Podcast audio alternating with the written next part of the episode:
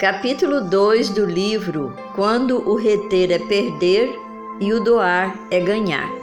Título: Doando a hospitalidade.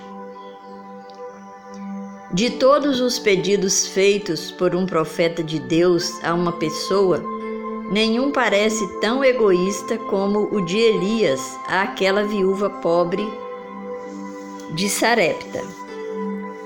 Ela estava numa situação totalmente miserável e caótica, sem esperança e com pouca expectativa de vida, tanto para ela como também para o seu filho, que naquele dia teria sua última refeição para depois receber a morte como hóspede em sua casa.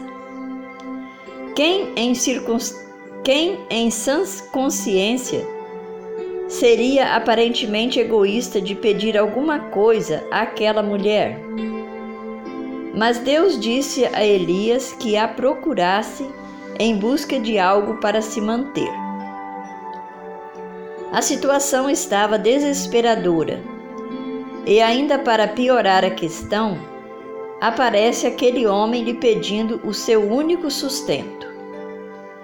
Isso era demais para muitos, até vergonhoso para um homem querer explorar uma mulher em tal contexto. Mas ela não duvidou e entendeu ao pedido do servo de Deus, dando a ele não só o seu pão, mas também o seu talento e o seu tempo no preparo do alimento. Depois ofereceu-lhe moradia e o seu tempo, que era o seu coração, para que o Deus de Israel pudesse habitá-lo. Ao fazer sua doação de sacrifício, os milagres aconteceram. A farinha não acabou e nem o azeite da botija. Mas algo triste ocorreu. Aquilo que a mulher havia anunciado em relação à vida do seu filho acabou acontecendo e ele veio a falecer. Que tristeza! Ela recebeu a bênção do pão, mas não deixou de ter a tristeza da morte do filho. Entretanto, ao contrário do que muitos pensam, ao fazer o melhor para Deus, de que a sua vida não terá provação, nem verá a sombra da morte, a morte chegou à casa dessa mulher, porém a vida havia chegado antes. Quando damos o nosso melhor para Deus, podemos até passar pelo vale da sombra da morte, mas sairemos dele.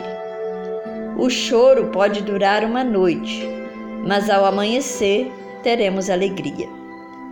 Se nos faltar o pão, a água, a saúde, a vida, a luz, Cristo será o pão da vida, a água da vida, o grande médico, o príncipe da paz, a ressurreição, a vida e nossa luz. Dessa forma, ao doar, a viúva estava ganhando a única chance de continuar viva, segura e feliz. E Deus a recompensou. Mantendo os servos de Deus.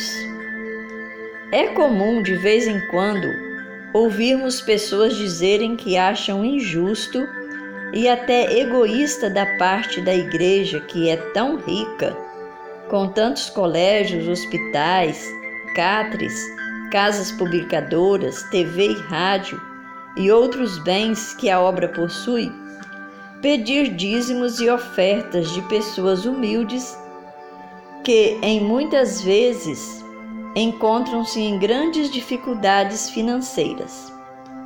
Parece até pecado receber doações de pessoas em tais situações. Contudo, ao fazerem essa afirmação, não é a igreja que tais pessoas estão acusando de egoísta, e sim o próprio Deus, pois foi ele quem mandou que as pessoas que confiam nele devolvessem os dízimos e ofertas para a manutenção da sua casa e de seus ministros. Foi ele que designou que esses métodos como únicos meios de arrecadar fundos para a sustentabilidade da sua obra e mensagem aqui na Terra. Deus é Deus.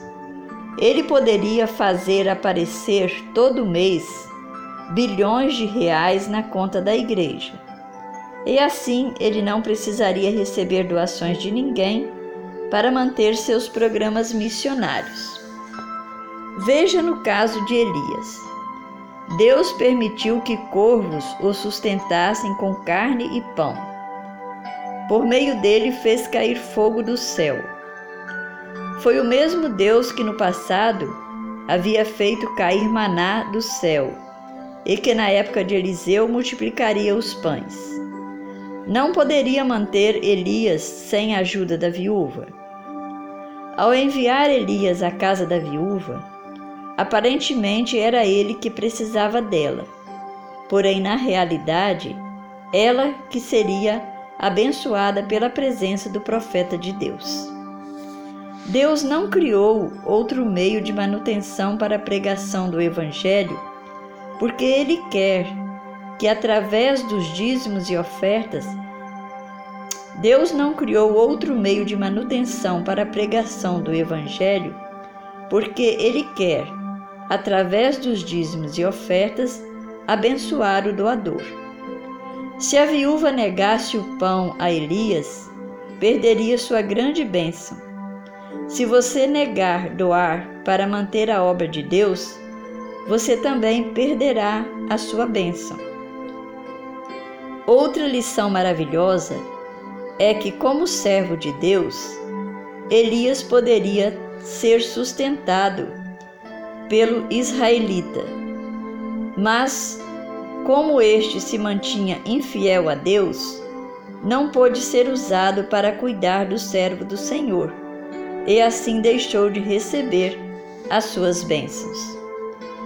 Se você tem o nome de cristão e o objetivo de pregar as 3 mensagens angélicas, mas deixa de ouvir a voz de Deus e retém sua mão para ajudar na pregação do Evangelho, Deus usará outras pessoas fora do aprisco que doarão com amor para propagar sua mensagem e elas receberão as bênçãos que pertenceriam a você. Quando se trata da obra de Deus, o reter é perder e o doar é ganhar. História baseada em 1 Reis, capítulo 17, verso 8 ao verso 24.